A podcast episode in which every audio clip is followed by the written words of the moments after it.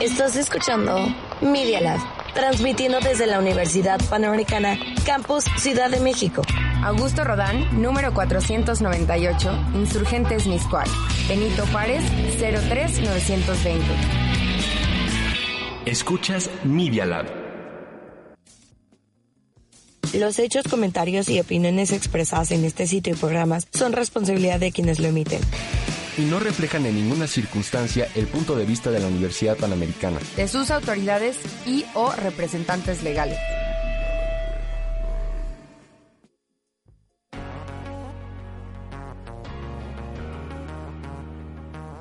Esto es Más que Ruido, el programa para hablar y escuchar un poco de todo.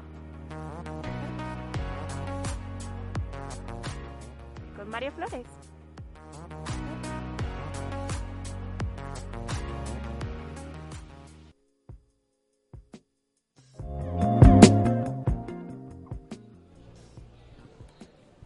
Hola a todos, eh, bienvenidos a Más que Ruido. Eh, estamos hoy en una ocasión eh, especial transmitiendo desde la cafetería aquí en la explanada de la Universidad Panamericana Campus Ciudad de México. Mi nombre es Mario Flores, gracias a Moisés, a todo el equipo, a las chicas. Hoy tenemos un invitado especial. esta transmisión es especial porque estamos de vía remota y sigan sintonizando Media Lab Radio porque durante todo el día estarán transmitiendo de esta manera aquí en la cafetería, en la explanada del edificio de Valencia. Esto es más que ruido, bienvenidos. Eh, vamos con una canción y regresamos de lleno con nuestro invitado y regresamos.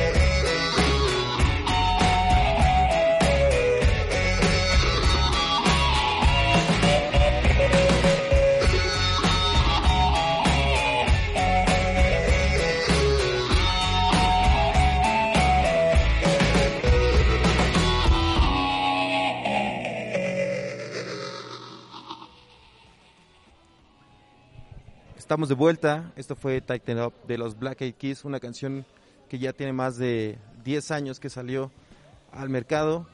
Y justo 10 años es la experiencia que tiene Iván Villavicencio en los medios de comunicación. Es nuestro invitado de hoy. Iván, ¿cómo estás? Perfecto. Ahí tenemos ya buen audio, ¿sí? Ok, perfecto. Bienvenido, Iván. Bueno, Iván, Muchas gracias. Iván es eh, guionista en el noticiero nocturno de Imagen Televisión. Ha trabajado también en eh, Milenio Diario, eh, Milenio Televisión, El Financiero, Radio Fórmula y también ha colaborado con la revista, si lo permite el avión, que se nos va a meter el audio, con eh, Playboy México. ¿Qué has hecho en estos 10 años de, de- en los medios de comunicación, Iván? ¿Cómo llegaste a los medios? Eh, ¿Qué te llevó a estudiar periodismo, comunicación? Cuéntanos un poco de esta, esta parte romántica que uno de estudiante tiene al momento de escoger la licenciatura. Híjole, llegué a comunicación de una manera muy extraña.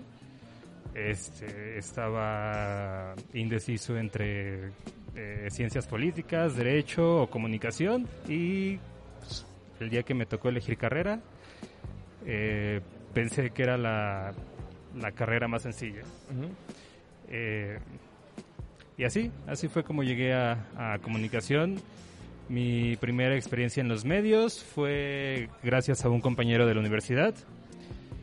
Eh, me dijo que había un espacio en Milenio Diario como becario. Fui, hice el examen. Me fue muy mal en ese examen.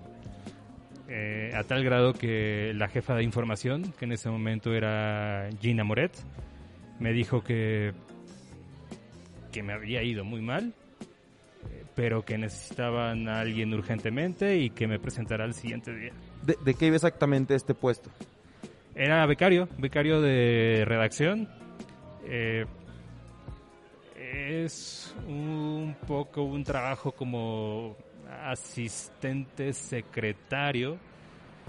Eh, te encargas de recibir las notas de los corresponsales, las notas de los reporteros, de pasarlas a los editores, sacar copias, eh, tomar dictados de los reporteros.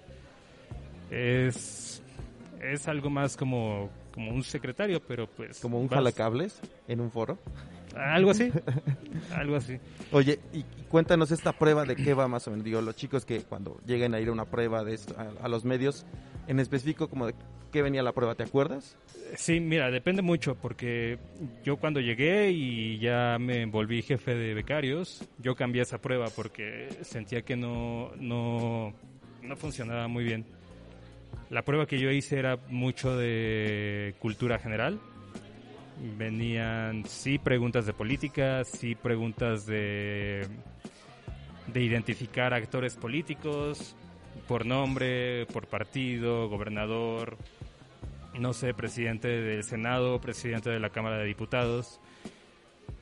Pero el 70% de ese examen era cultura general. O sea, preguntaban de películas, de pinturas, eh, mucha cultura general. Entonces eso fue lo que, lo que me afectó mucho a mí en ese examen. Entonces cuando llegué yo, cuando tuve ese poder de cambiar la prueba, la hice un poco más periodística. Fue, no sé, o sea, lo que yo preguntaba eran presidentes de partidos, ciertos gobernadores, eh, ciertos secretarios. Les ponía un boletín para con faltas de ortografía para que identificaran cuáles cuáles eran las faltas de ortografía en el boletín y les ponía otro boletín para que armaran a partir de ese boletín una nota informativa. Ok, ¿y es- crees que en esta parte de entrar como becario, qué es lo que más te dejó? Porque hay veces que los chicos eh, tienen la esperanza de salir de la universidad y encontrar un puesto ya eh, casi casi de planta o hasta hacer eh, eh, puestos grandes, ¿no? Dentro de una producción, una redacción. Pero ¿qué es lo bueno de ser becario en, la- en una redacción o en un medio? Mira, lo que yo aprendí fue este el ver cómo se hacen las cosas desde abajo. ¿No? O sea, hay un engranaje en una redacción Y quieras o no, el becario forma parte muy importante de ese engranaje. Este y aprendí a valorar mucho el, el, trabajo de, de, los reporteros. O sea, porque hay reporteros que empiezan desde la mañana y terminan hasta la medianoche. El ver cómo un reportero no tiene o no le alcanza el tiempo para escribir una nota y te tiene que marcar para dictarte. ¿En este trabajo percibías algún sueldo o era por puro experiencia, tomar experiencia? Pagaban 700 pesos al mes. 700, ¿qué hacías con 700 pesos al mes? Nada. Eso, ahorrarlos. Ingrid, pone cara de desilusión, de tristeza. Está a punto de aventar los audífonos. Dice, ¿para qué estudié esto? No, no, no, al contrario. Y de ahí, ¿qué, qué siguió en el proceso? ¿Fuiste jefe de becarios? ¿Hasta cuándo tuviste ya tu, tu cargo como tal dentro de la, de la redacción o de un medio? Así como becario estuve ocho meses. A los ocho meses me contrataron como jefe de becarios. O sea, que era como hacer lo mismo, pero este organizando a los demás becarios. Eh, ahí ya fue donde percibí mi, mi primer sueldo. Que, que ahora que lo pienso, no está tan mal dentro de los medios para empezar. O sea, fueron 7 mil pesos por honorarios. Y no es por decepcionar a los chicos, pero eh, actualmente hay sueldos así en, una redacción de, televisión, en una redacción de, diario. Eh, y ya eh, estando como jefe de becarios, me dieron la oportunidad de empezar a, reportear. Empecé a salir a, la calle, a algunos eventos. Y ahí pues vas aprendiendo también el, oficio del, del, reportero. ¿Y de ahí eso tú lo elegiste o te asignaron el empezar a reportear? Fue, sí fue elección, pero también fue por la necesidad del mismo canal, que no había como muchos reporteros para cubrir todos los eventos que nos llegaban. Entonces, pues fue como, ¿puedes hacerlo? Dije que sí, y a partir de ahí fue ir a, los eventos. Además, Milenio lo que tiene es, eh, pues es un medio multiplataforma. Entonces, terminando el evento, tú ya tenías que tener tu nota para el portal. Y aparte, si les, si les interesaba en televisión, tenías que llevar tu camarita para grabar y llegando al canal ir ingestar tu material.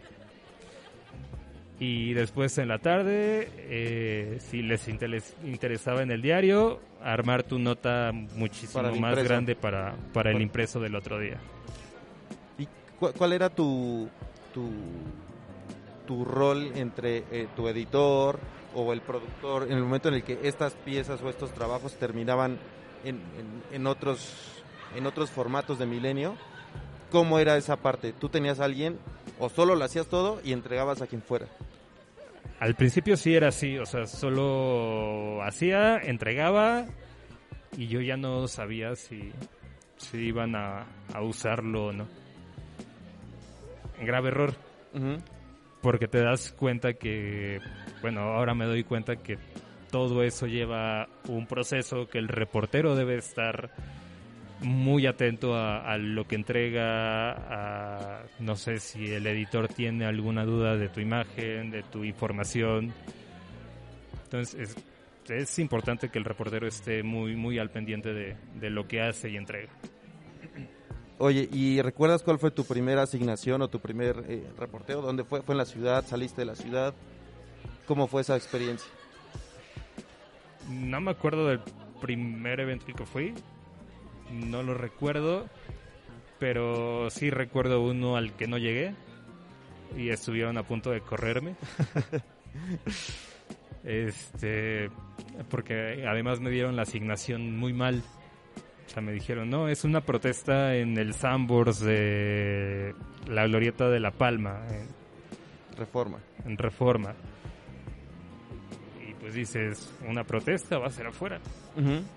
No, pues el evento era adentro, era una mini conferencia y cuando yo entré no había nada, no había nadie. Entonces, pues regresé sin, sin información. Era bien importante porque era un encargo de un director. Eh, casi me corren, pero, La salvaste pero la salvé. sí. y la libraste. ¿Y después de ahí qué vino? O sea, ¿qué te, qué te hizo migrar de medio? ¿A qué medio pasaste? Eh, cuéntanos un poco también esa parte. ¿qué, ¿Cómo fue el proceso? Después de Milenio Diario pasé a Milenio Televisión. Eh, la gente de, televisión vio el trabajo que hacía en el diario, les gustó y pues me jalaron. Eh, estuve cuatro meses pues, empezando desde abajo también aprendiendo a hacer televisión porque es muy distinto el, eh, la redacción en una nota para periódico a una nota para televisión. Entonces aprender otra vez, aprender procesos, a- Adaptarte a un nuevo equipo. a adaptarte al nuevo equipo, sí. Y, y sobre todo a entender el lenguaje de, de televisión. que es, que es eh, que todo, to- todo se basa en la imagen. Sí. O sea, en televisión todo se basa en, eh, en la imagen y si no tienes imagen, casi No casi tu, tu nota no cuenta. no sirve. No, no, no existe. Y que, y que quiero saber tu, tu opinión. Digo, a mí me tocó trabajar también en tele, pero no tan de lleno como, como lo haces tú. ¿Qué es, ¿Qué es lo que pasa en tu cabeza con este estrés innecesario? Porque existe un estrés innecesario al hacer televisión, porque pues vas en vivo, a lo mejor hablas de un cargo muy importante o tu pieza está hecha hacia el presidente. ¿Cómo llevas tú esa parte del, de ese estrés o ese rush innecesario de trabajar en televisión? Pues es innecesario, pero pues está ahí. O sea, al final no te lo puedes quitar. ¿Y te gusta o no? A veces A veces sí, cuando... O sea, a veces, a veces es, es, es muy divertido el, el trabajar con contrarreloj. Es, o sea, sí está este estrés, pero no sé, es... Al final es satisfactorio el saber que tu trabajo está bien hecho, que a pesar de que sacaste una nota en 20 minutos, salió perfecta, sacaste la información bien, ganaste la exclusiva. No, y te digo, no sé, en 20 minutos porque por lo regular, no sé, un reportero puede tardarse hasta dos, tres horas armando una nota para, para televisión. Entonces el sacar una nota en 15, 20 minutos es es súper rápido. Y eso es algo que yo eh, te admiro y admiro a, los, a las personas con las que trabajamos eh, en algún momento. ¿Cómo es ese proceso de, de una eh, un bomberazo? ¿Cómo lo trabajas tú? ¿Cuál es tu forma de trabajo para decir, tengo que sacar esto en 20, 10, 5 minutos porque está sucediendo ahorita, tengo que armar eh, mi nota, buscar información, verificarla, imagen? ¿Cuál es ese proceso?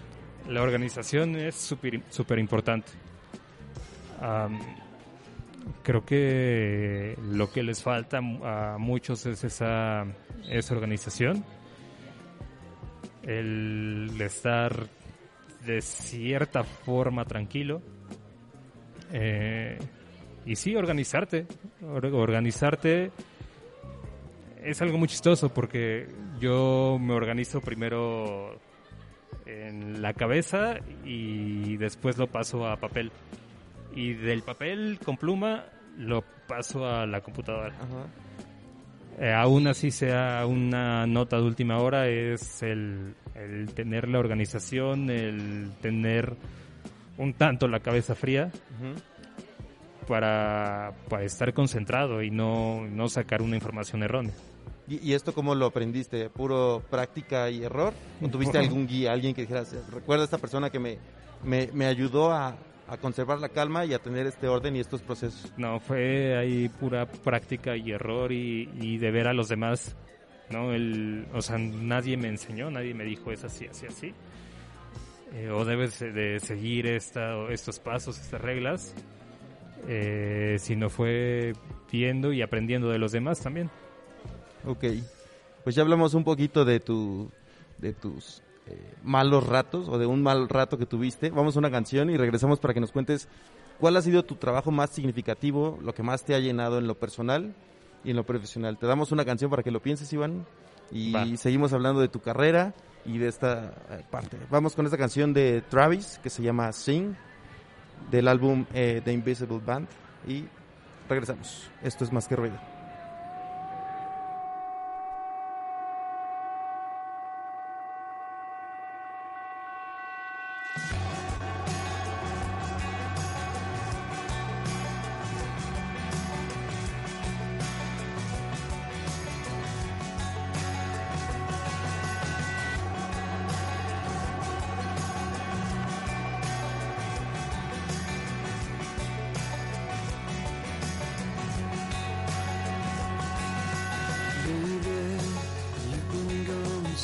Crazy.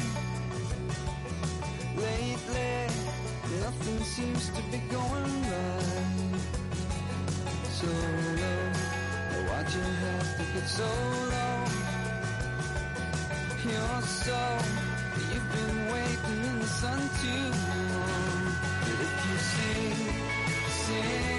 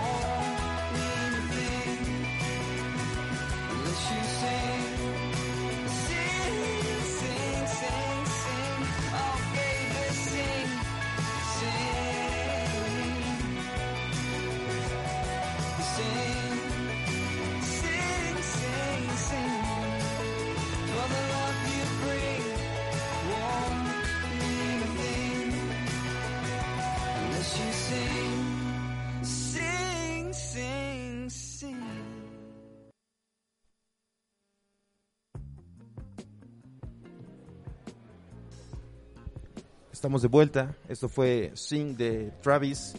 Y seguimos transmitiendo desde Jardín Central en la Universidad Panamericana Campus Ciudad de México. Iván, ¿ya tienes tu respuesta o vas a salir corriendo de aquí? No, ya tengo mi respuesta. ¿Cuál fue el trabajo que te llenó más en lo profesional y en lo personal, en lo que llevas de tu carrera dentro de los medios, en específico las noticias?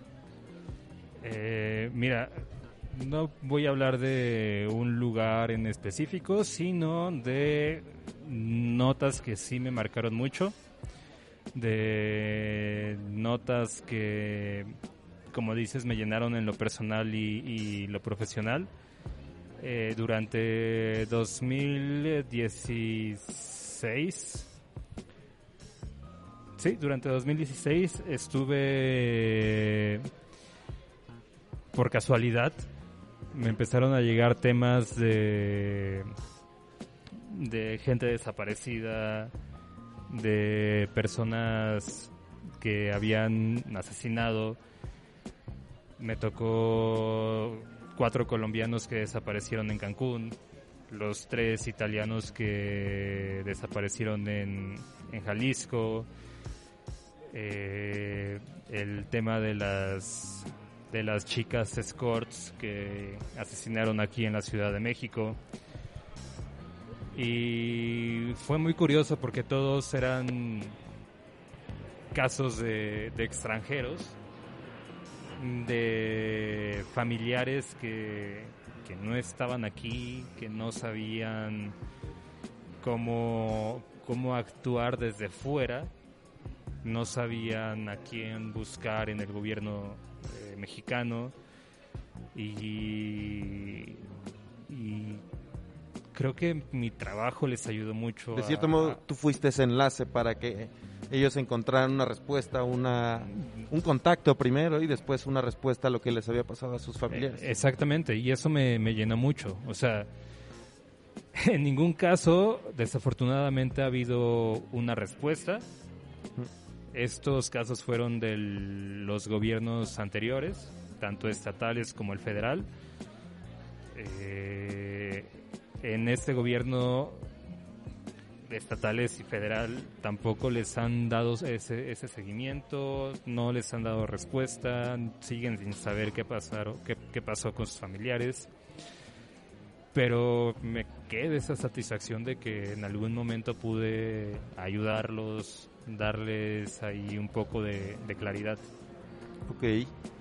¿Y alguno que te haya ma- marcado alguna cuestión hasta a lo mejor graciosa o gratificante, no sin irnos por lo negativo en este caso, porque era una noticia eh, cruda y complicada?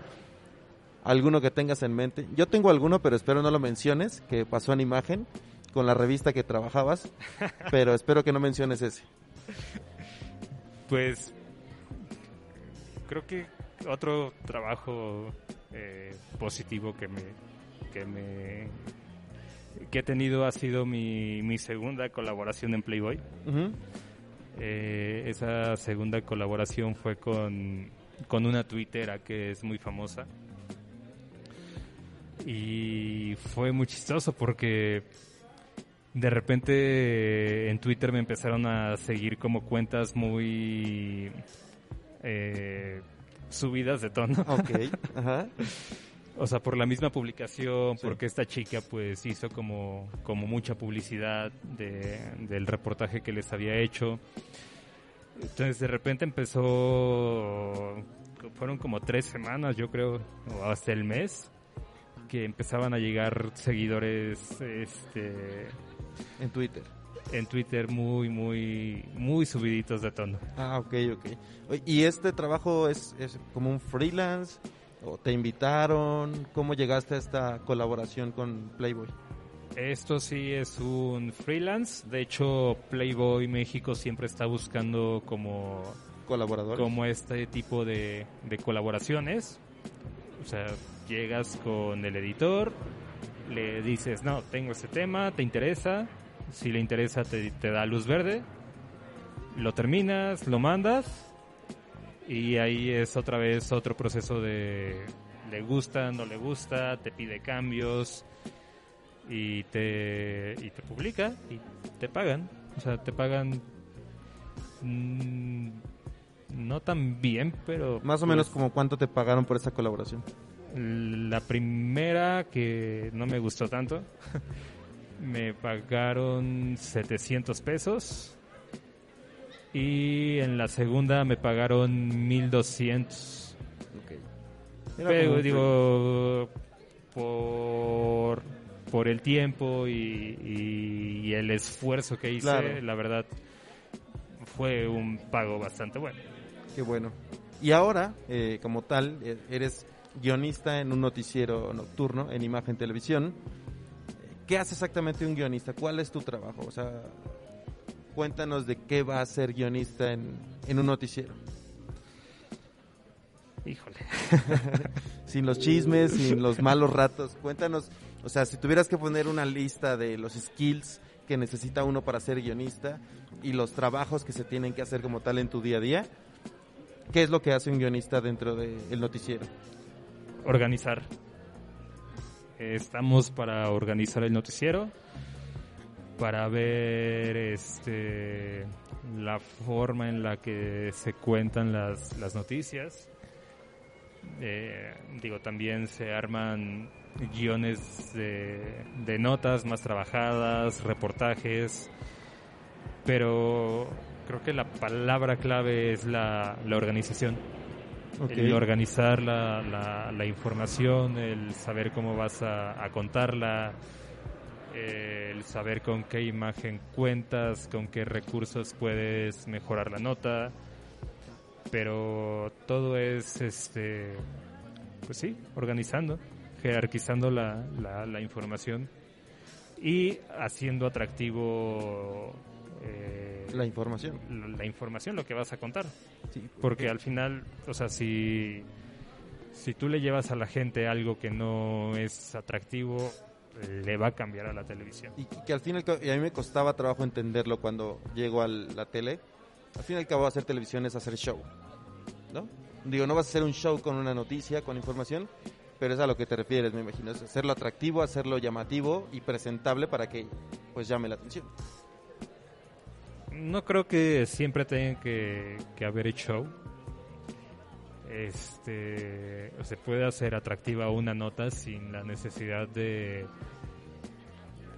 de hacerlo de este modo amarillista que muchos eh, noticieros tienen.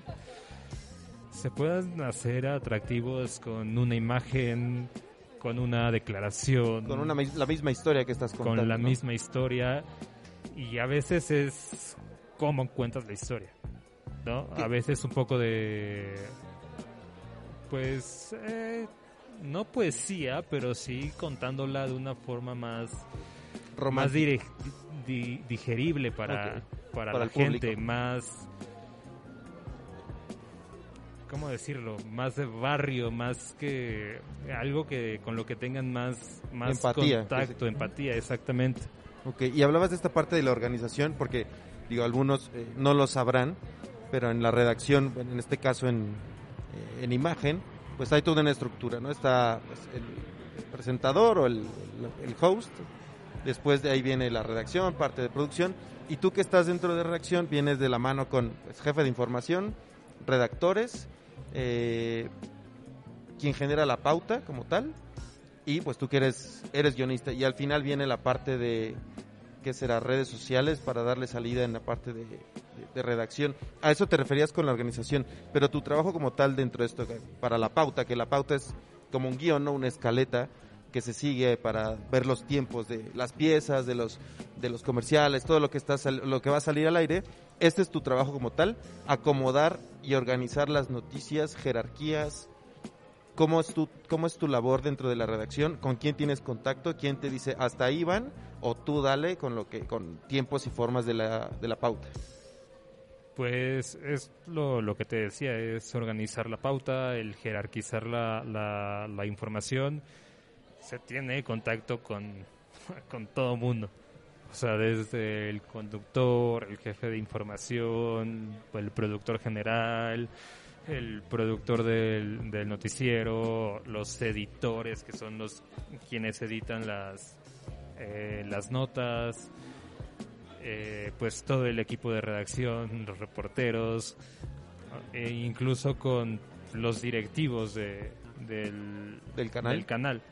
O sea, se tiene se tiene contacto con todos porque al final toda la información que se genera alrededor termina en la pauta. Ok. y toda esa información tiene que pasar por ti, por tu revisión, eh, el estar checando que el material que, que pediste esté bien, que los tiempos para salir a la hora a la que se debe de salir estén bien.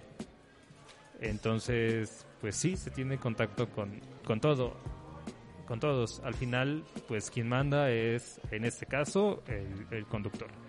O sea, si el conductor dice sale esto, sale. Si no, ahí paramos.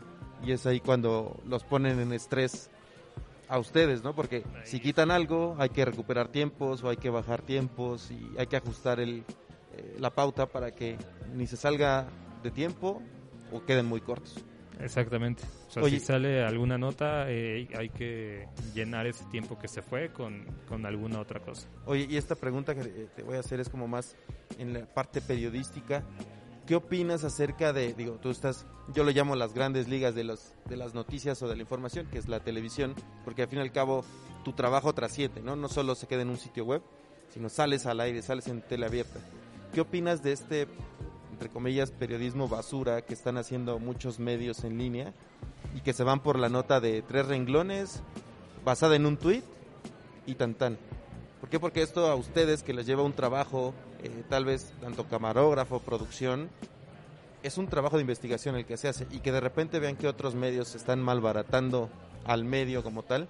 ¿Cuál es tu, tu punto de vista respecto a esta, yo le llamo información basura? Pues eso es. o sea, es, es, es basura y no es periodismo. O sea,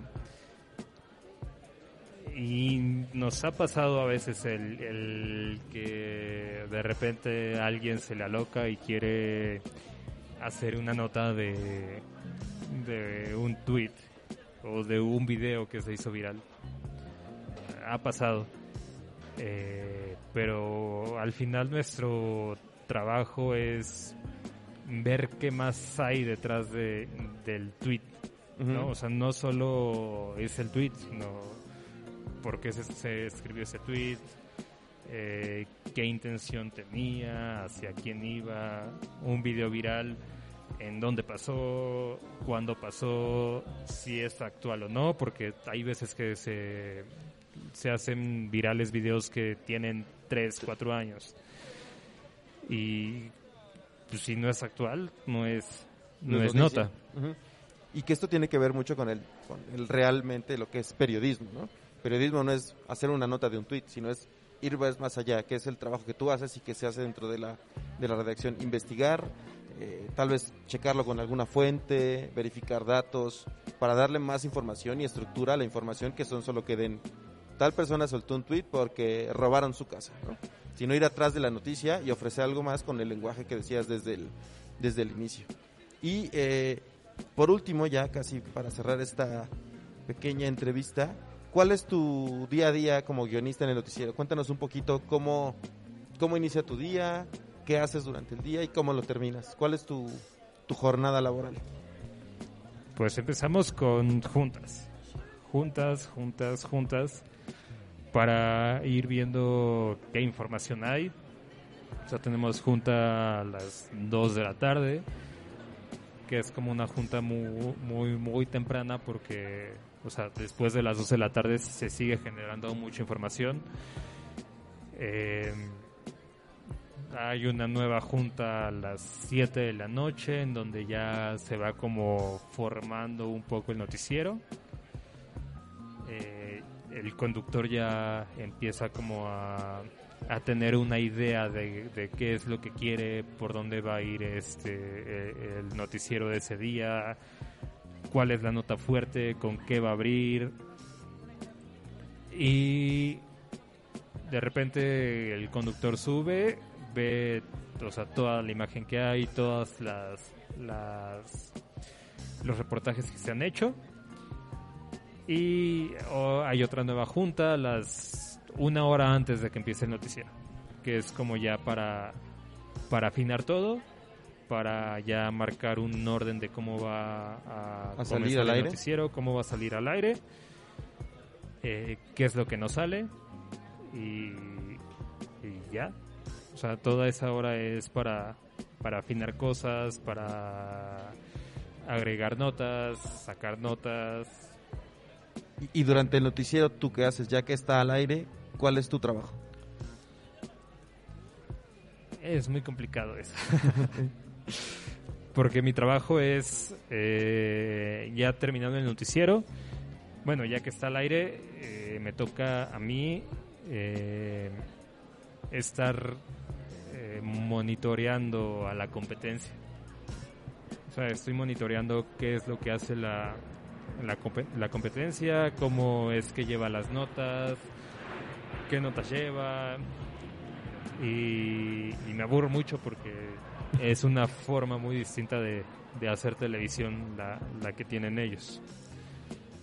¿Y pa- para qué es el monitoreo exactamente? ¿Para ver si traen algo exclusivo o si cómo contaron a, a lo mejor la misma historia? o Sí, sobre todo es para ver si tienen algo exclusivo, si tienen alguna imagen que nosotros no tenemos o información que nosotros no tenemos. Eh, sobre todo para, para eso. O sea, yo sí me fijo mucho en, no sé, cómo cuentan una misma historia que nosotros también llevamos, ¿no? Ok. O sea, para ver también en qué, en qué, en qué cosas no caer, porque sí hay muchas deficiencias también en, en, en otros lados. Entonces Ujú. también se aprende de, de ahí. Ok. ¿Y algún personaje que te haya marcado, que te haya, que tu trabajo te haya llevado a conocerlo, que recuerdes que te haya gustado estar cerca de él, entrevistarlo, hacer un trabajo al respecto? ¿O algún lugar que hayas visitado que te haya permitido tu trabajo? Mira, de personaje, alguien que me, me llamó mucho la atención fue Romero de Shams. Ujú. Eh, lo conocí porque estuve un rato apoyando a, a los reporteros de la Fuente del Senado cuando estaba en Milenio. Entonces, cuando era senador, me tocó verlo ahí, eh, tomándose fotos con unos charros que habían visitado el Senado. Entonces, me, me impresionó mucho la imagen de, de un señor con ese poder. Claro. Y lugares, híjole, creo que viajar a la sierra de Oaxaca de un día para, para el otro fue la lo que más me ha marcado porque así una noche antes me dijeron no pues te vas y, y me fui Ujú. o sea, salimos súper temprano. eh, fue llegar a San Felipe, Jalapa de Díaz, según recuerdo se llama el lugar, que está en la sierra de Oaxaca. Y, y llegar a hacer como todo nuestro trabajo, que fue fueron dos horas, yo creo, y regresar otra vez a la Ciudad de México. Tal cual fuiste y regresaste. O sea, fui y me tardé, yo creo que, o sea, nos tardamos más en lo doble en ¿En llegar ahí que en, en quedarnos para, para hacer el, el trabajo. Pues bueno, Iván, muchas, muchas gracias por acompañarnos. No sé si quieras compartir algún consejo, tip a nuestros alumnos de comunicación respecto al periodismo, a los medios. ¿Cuál sería tu consejo? Que no sea dejen de estudiar comunicación porque está mal pagado. ¿Cuál sería tu consejo? Sí está muy mal pagado. Hay lugares donde eh, la paga aún es buena, así que no, No se desanime. No hay que desanimarse, exacto. Y el mejor consejo es encontrar, meterse en los medios antes de, de terminar la carrera. Empezar a tener experiencia. Empezar a tener experiencia, ya sean dos, eh, mínimo, o, eh, con que les falte un año en, en- en la escuela, pero salir antes a buscar eh, esa experiencia en los, en los medios si es que, que algún medio le llama la, la atención. Y, y no rechazar esta parte con la que iniciamos nuestra charla de ser becario, ¿no? Ser becario no es malo. Ser Al contrario, no, es- no- no es malo y en ningún medio te van a, a contratar como, como otra cosa. O sea, se empieza siempre desde abajo. y eso te da experiencia que al final lo vas a ir reflejando en tu trabajo, digo, siempre cuando pues echándole ganas y no estando distraída como Jimena, que está en la consola, o como Ingrid. Pues bueno, Iván, muchas gracias por acompañarnos. No, un gusto tenerte por acá. Ahorita seguimos con otra sección. Vamos a esta última sección del canción del bloque, que es Hell and Back de Bacar. Y muchas gracias, Iván, por compartirnos tus experiencias No, ¿De qué? Gracias por invitarme. tus comentarios y eres bienvenido aquí en la Universidad Panamericana cuando gustes. Esto es Más que Ruido y esto es Hell and Back de Bacar.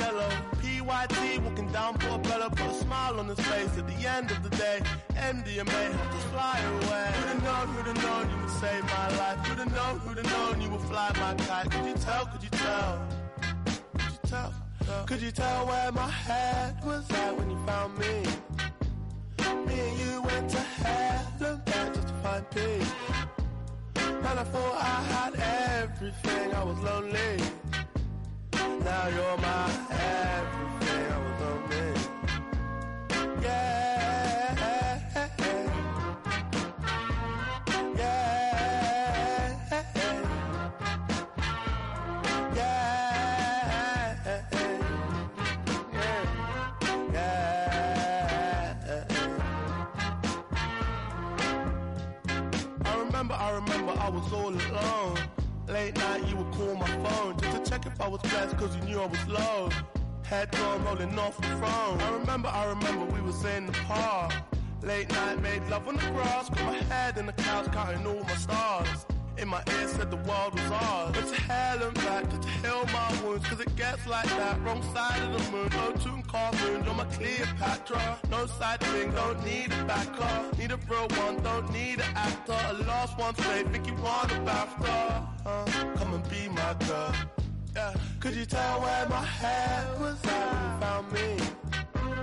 Me and you went to hell and back to find peace. And I thought I had everything, I was lonely. Now you're my everything, I was lonely. Yeah.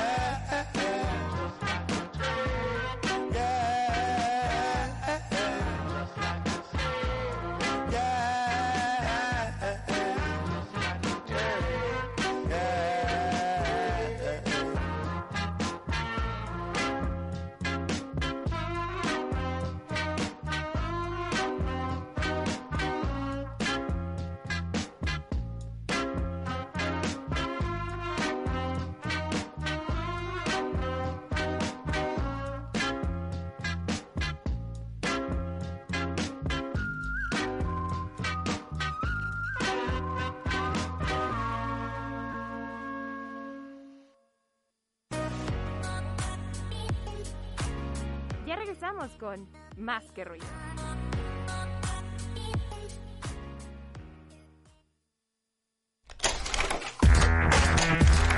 La Universidad Panamericana tiene un laboratorio de medios que se llama Media Lab.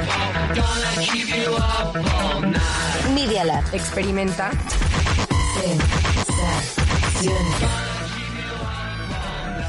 Sensaciones. Auditivas.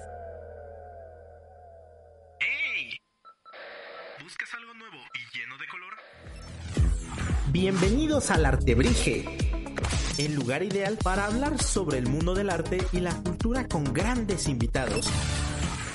Acompaña a Andy y Ofmara mientras desenmascaran todos los secretos que ocultan tus artistas favoritos. Sintonízanos todos los martes por Media Lab y escúchanos también en Spotify. el arte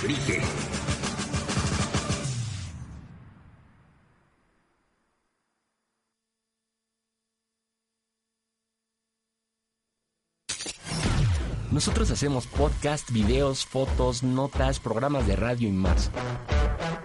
Para conectarte, solo síguenos en www.medialab.up.edu.mx. El Laboratorio de Medios de la Universidad Panamericana, Campus Ciudad de México.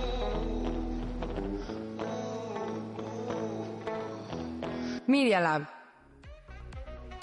Si crees que las finanzas son muy complicadas, es porque no has escuchado a Aureo. En esta transmisión del Consejo de Finanzas de la UP, te acompañaremos a través de las noticias más relevantes sobre economía de la semana, junto con expertos y donde te daremos el ABC de las finanzas personales. Rompamos el paradigma de las finanzas con Aureo.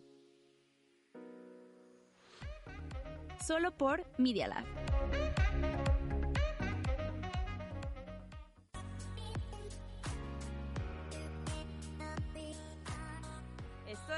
Más que Ruido. Seguimos.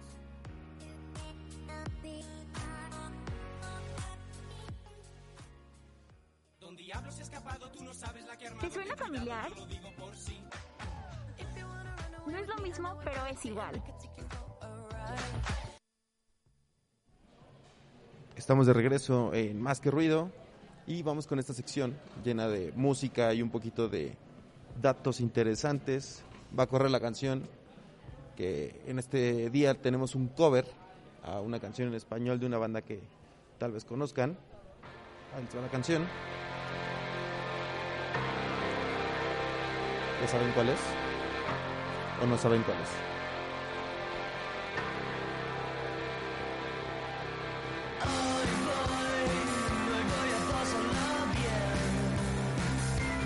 y me pone cara de susto. Iván, quién sabe si sepa qué canción es. Esto es Últimos Días del Reptrilete de Zoé que salió en el 2008. Ya más de algunos años de esta canción que vino ahí a, renovar un poquito la música que hacía esta banda de Cuernavaca que tuvo su éxito aquí en la Ciudad de México. Después tuvieron su disco Unplugged que los llevó a ser muchos más famosos y que es de algunas de estas, de estas canciones medio ocultas del Reptilectric que no fueron tan famosas, pero que ahora recientemente una banda de Caracas, Venezuela, llamadas Rawayana, hicieron un cover que me gusta y esta banda se dedica a hacer música reggae, ska, rock alternativo.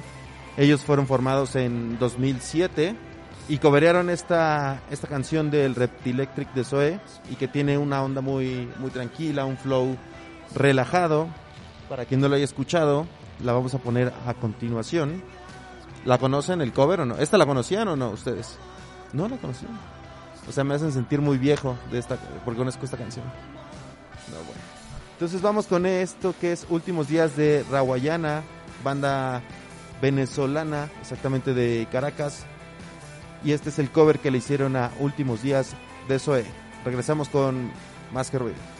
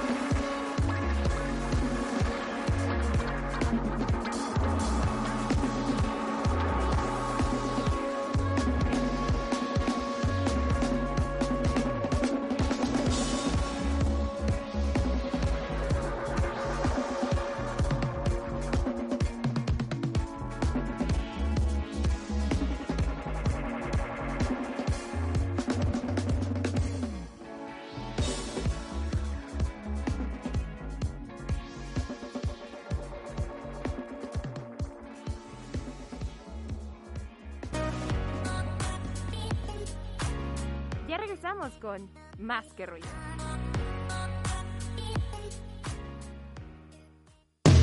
Media Lab. Un espacio para experimentar, crear, ver, producir, escribir y escuchar. Sé parte de esto. medialab.up.edu.mx Media Lab.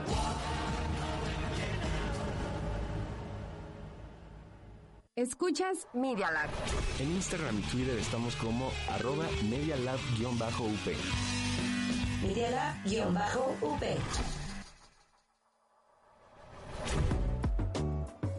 Media Lab también se ve. En TikTok nos encuentras como arroba Media. En Face puedes seguirnos en arroba Media Lab UPMX. Media Lab. Todos los contenidos que generamos en este espacio los puedes volver a escuchar en Spotify, iTunes Podcast o Google Podcast. Media Lab también se ve. En TikTok nos encuentras como arroba Media Lab. En Face puedes seguirnos en arroba Media Lab UPMX. Media Lab.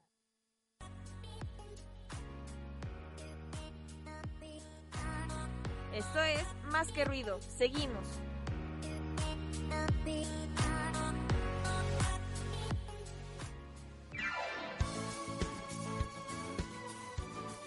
Lo cuentan ellas.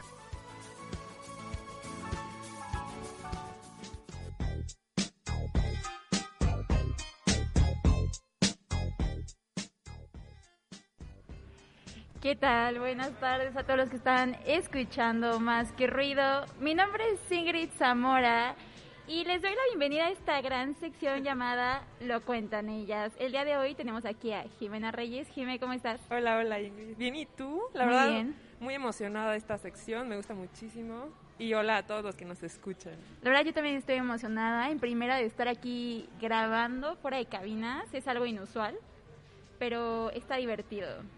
¿No crees?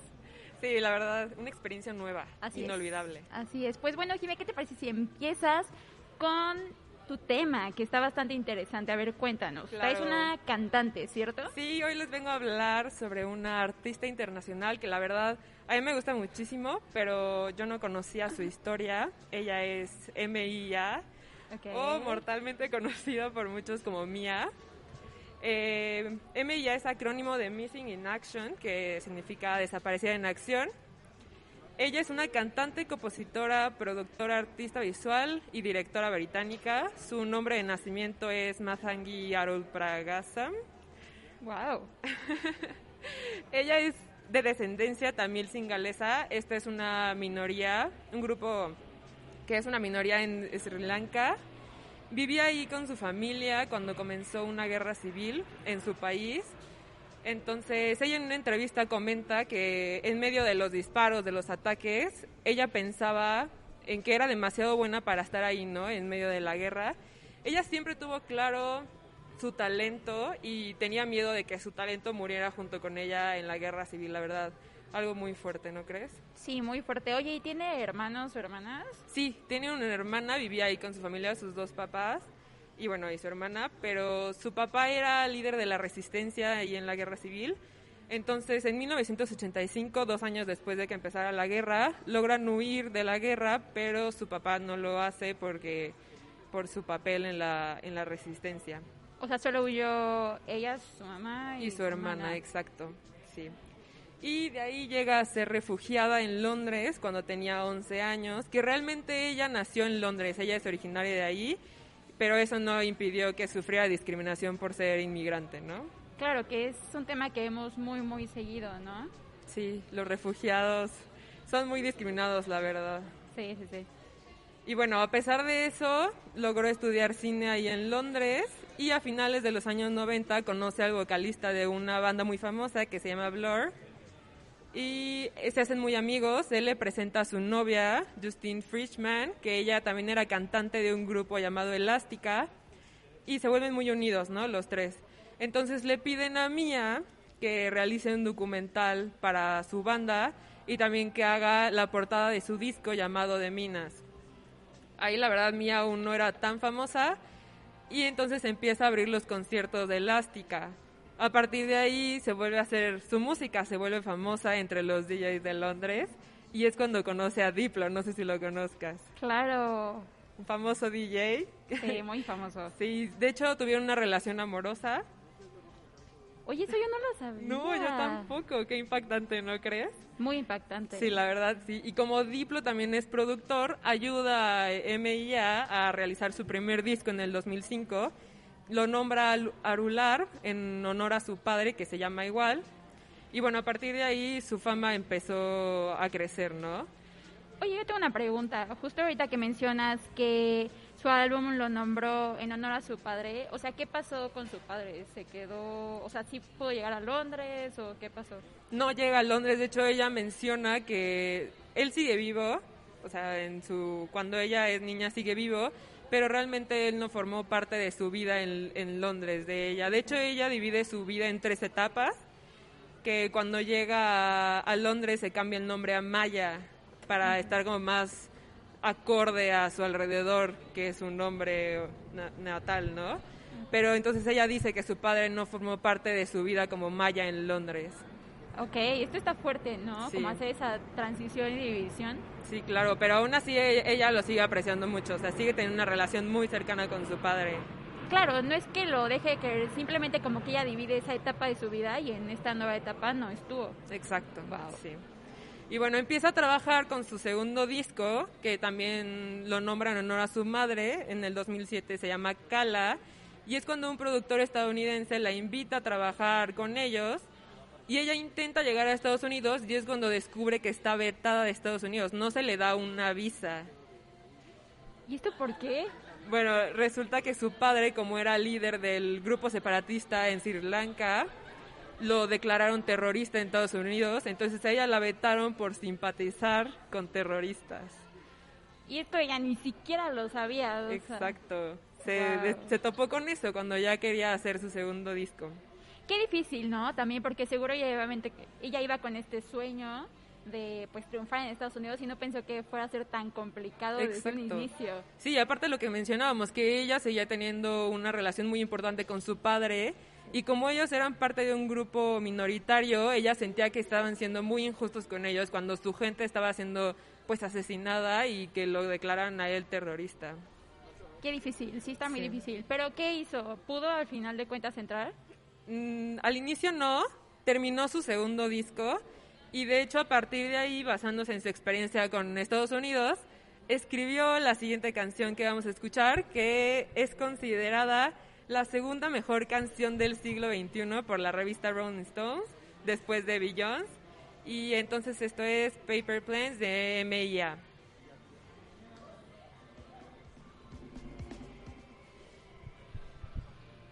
I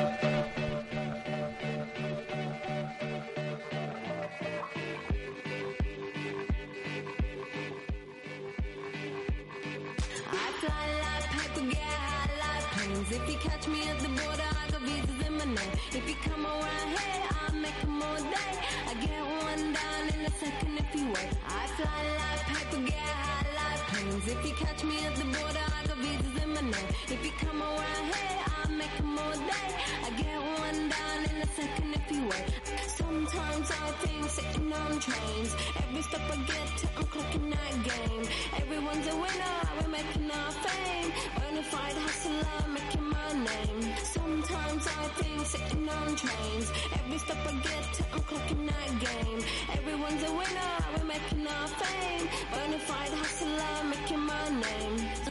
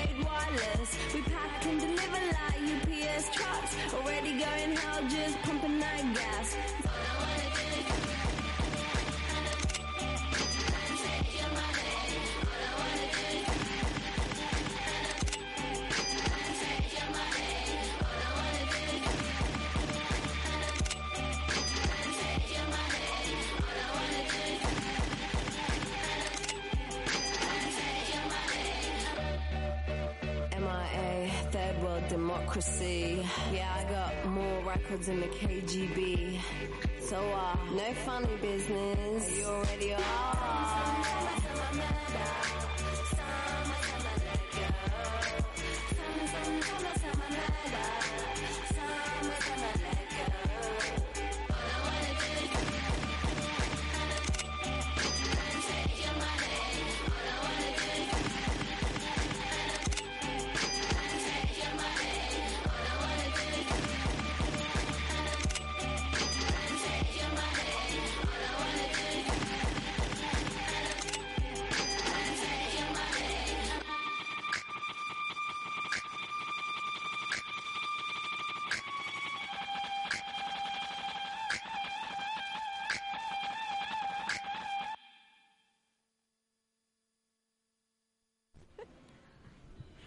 Gusta mucho esta canción, la verdad. ¿Qué tal? ¿Te gustó, Ingrid? Me gustó mucho, la verdad, es- te voy a ser sincera, no la había escuchado, pero está muy buena. Muy buena. Y de hecho fue un éxito internacional. Estuvo en los primeros puestos por muchísimo tiempo. Y no sé si has visto la película de Quisiera ser millonario que ganó el Oscar en el Claro. 2008. Esta canción fue single principal de la película. Entonces, sí, la verdad, el ritmo está muy bueno. ¿Te gustó? No, está muy, muy buena, de verdad. Pero creo que más lo que M.I.A. tiene más que su ritmo es sus letras, el mensaje que quiere dar. Esta canción, de hecho, fue una crítica hacia Estados Unidos y su visión sobre los inmigrantes, porque al final ella también es un inmigrante, ¿sabes? O sea, cuando escuchamos inmigrantes pensamos, no sé, de aquí de Latinoamérica a Estados Unidos, pero también los refugiados son inmigrantes. Es justo lo que te iba a preguntar, o sea, las canciones de Mía tienen un mensaje, entonces. Sí, la verdad, la mayoría de ellas, casi todas, hablan sobre desigualdad, discriminación y los problemas que sufren los inmigrantes, porque ella cuenta su historia en ellas y también pues retrata su postura, ¿no? En cada canción. Claro, pues a ver, Jiménez, síguenos contando. Bueno, a partir de que empezó a ganar mucha fama, se le consideró como la princesa mala del pop. La verdad es que sí fue muy famosa y una de sus canciones que también me gusta mucho es Bad Girls, que esta habla sobre cómo las mujeres son más criticadas por romper las reglas.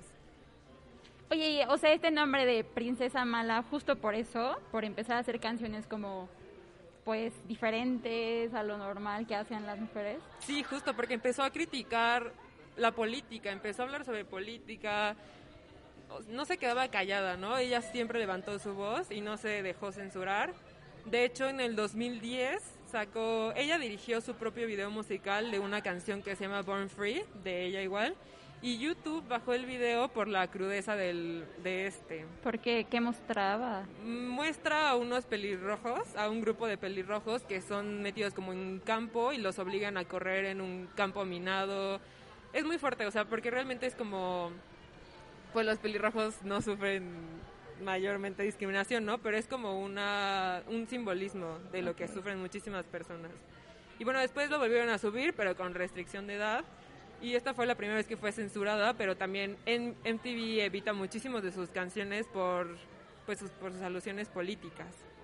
¿Crees que justo por esta razón también sus canciones no son tan escuchadas en la radio? Yo creo que sí. O sea, en, en parte es positivo y negativo porque justo nos inspira, ¿no? Nosotros escuchando su canción, como que entiendes el mensaje que quiere dar y te inspira, pero para otras personas puede ser como muy rebelde, que va más allá de lo común, ¿no? Ok, pero tú en tu opinión, ¿las pondrías o no? Sí, yo sí Claro. las pondría. Sí, claro. Y de hecho, bueno, fue nominada a los Oscar por Mejor Canción Original, también por la película de Quisiera Ser Millonario, por otra canción. Y también eh, presentó en los Grammys, fue nominado a un Grammy, pero ella fue a presentar embarazada Y de hecho hay una entrevista que le hacen y su día de parto era el mismo día que los Grammys. O sea, ella fue con nueve meses a, a presentar ahí en los Grammys. Y terminaron los Grammys y se fue al hospital. Sí, o sea, ella tenía todo listo para irse al hospital por si cualquier emergencia surgía, pero todo salió bien, pudo presentar y, y ya dio a luz a su primer hijo. ¿Y se sabe si nació ese día? Sí, ese día nació. O sea, ese mismo día, wow. Inspirador, ¿no? O sea, imagínate, presentarte y después irte al hospital Sí. a dar a luz. Pues así podemos ver que es una mujer sin límites, que va por lo que quiere. Sí. Y bueno, también, yo no sabía esto, pero compartió escenario con Nicki Minaj y Madonna en el Super Bowl del 2012. Tú que sabes no de deportes, cuéntanos sobre la magnitud del Super Bowl. No, a ver, el medio tiempo del Super Bowl, sabemos, hasta a quien no le gustan los deportes, simplemente ve el Super Bowl para ver el medio tiempo. Es algo enorme, es gigante lo que sucede ahí. De hecho, por eso los artistas se esmeran desde como un año antes, pues para preparar el show, eh, tener invitados, que sea todo un espectáculo. Entonces, si estuvo ahí, la verdad es que es porque es muy buena cantante. Claro, y aparte es uno de los eventos deportivos más televisados, ¿no? Se ve Sí, en todo el mundo. Y bueno, al final de su presentación hizo un gesto, el, la famosa Britney señal. y esto le costó una demanda de millones de dólares. Es que justo, o sea, como es un evento tan televisivo que tanta gente alrededor del mundo lo ve, que haya hecho esto, sí seguro se llevó una gran multa. Fue muy criticada y de hecho en su canal de YouTube tiene un video donde se llama NFL contra MIA y ella se queja de cómo la NFL y la televisión estadounidense perdona otro tipo de gestos, pero el suyo sí fue un escándalo. Oye, ¿y mencionó por qué lo hizo o simplemente fue adrenalina y le salió el corazón? De hecho sí dijo eso, que fue adrenalina, que simplemente no sabe por qué lo hizo, pero necesitaba decirlo como y hacerlo, perdón. O sea, fue como- sin ninguna intención. Sí, exacto. Y bueno, en el 2019, la reina Elizabeth II de Inglaterra la nombró miembro de la Orden del Imperio Británico. Este nombramiento también fue concedido a otros famosos artistas como Eric Clapton, Elton John y los miembros de los Beatles, entonces es muy famoso. Y esto se lo dedicó a su mamá porque cuando llegaron a Londres, su mamá eh, trabajó en la manufactura de las insignias que se les otorgan a los miembros de la orden. Y bueno, realmente ella tenía un salario mínimo y no necesitaba hablar inglés, por eso tomó este empleo, pero MIA dice que no importa que digan de ella, con que su mamá esté orgullosa de, de ella. Qué bonito, ¿no? A Sí. final de cuentas siempre va a importar la opinión de tu mamá, no la de los demás, sino de la gente que te quiere. Y las vueltas que da la vida. Tú vas a hacer un, una medalla y al próximo, bueno, en unos años que se lo entreguen a tu hija. Qué increíble, qué orgullo. Sí. Bueno, y la verdad es que yo creo que esta mujer es increíble, pasó de ser refugiada a una artista internacional, la verdad, creo que muchas personas sí la conocen y bueno, desafió la industria de la música y ganó, porque te digo que realmente sí, sí, sí fue muy famosa en su época, ahorita ya se retiró, ya no hace más canciones, pero hace como tres años salió un documental sobre ella que justamente se llama Matangi Maya MIA, que es lo que te comentaba de las tres etapas de su vida importante. Y bueno, aquí cuenta la, su historia y cómo está comprometida con los derechos humanos. Oye, ¿y sabes dónde podemos ver esto? Sí, de hecho hay una página de ella que se llama así, Matanga Maya MIA, y ahí dependiendo de tu país te viene, te redirecciona a donde puedes ver la peli, el documental, perdón. ¿Y tiene algún costo, sabes? Sí.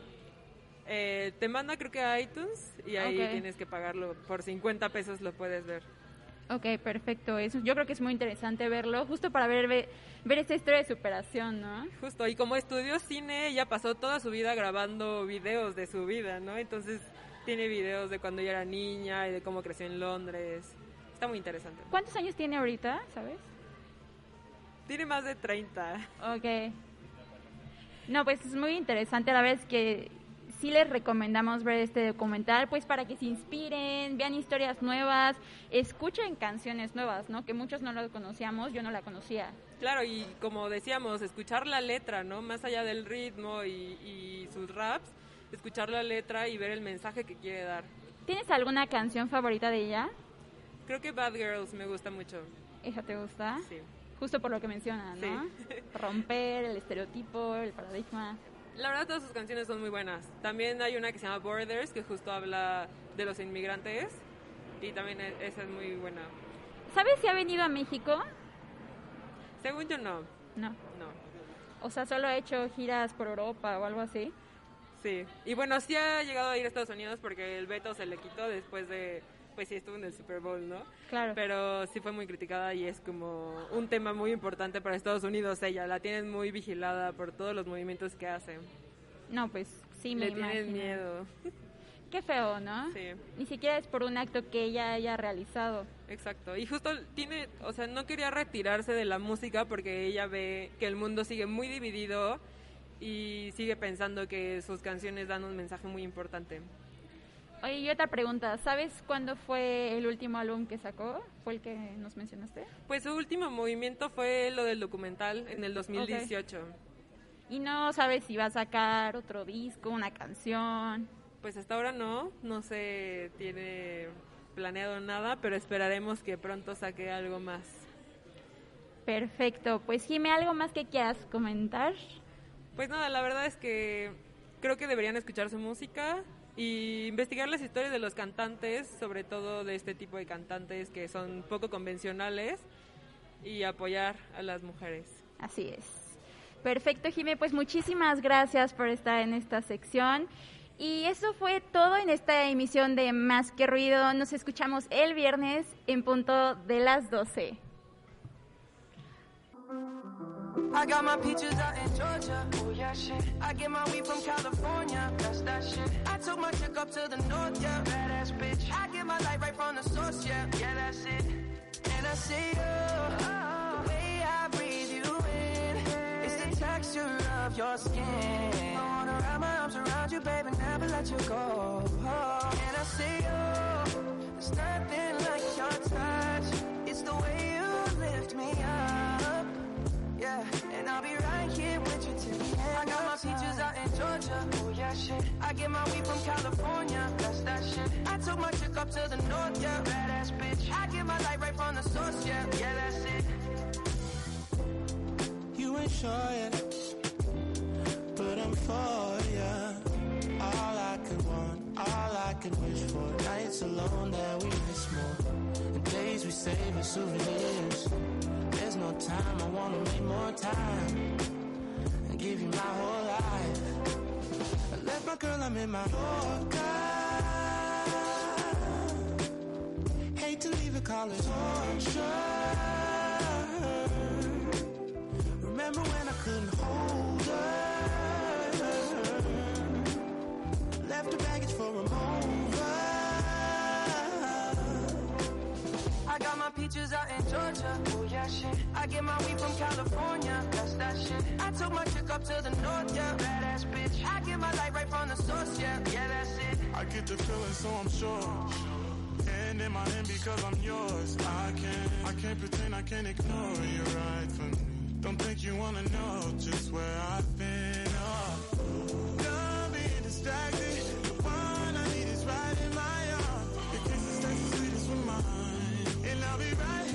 You till the end. I got my peaches out in Georgia. Oh yeah, shit. I get my weed from California. That's that shit. I took my chick up to the north, yeah. Badass bitch. I get my light right from the source, yeah. Yeah, that's it. I got my peaches out in Georgia. Oh yeah, shit. I get my weed from California. That's that shit. I took my chick up to the north, yeah. Badass bitch. I get my light right from the source.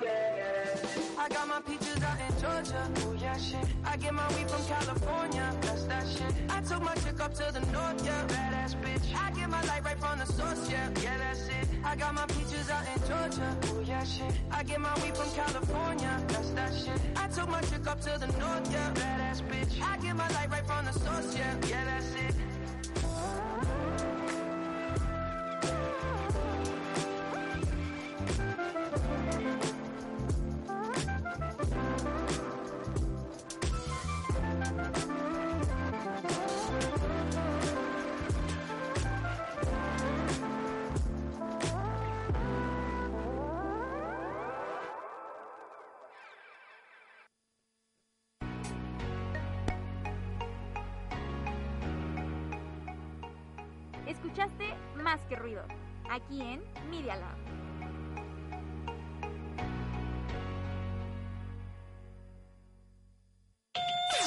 Edita, produce, crea, escribe, actúa, teclea y dale like.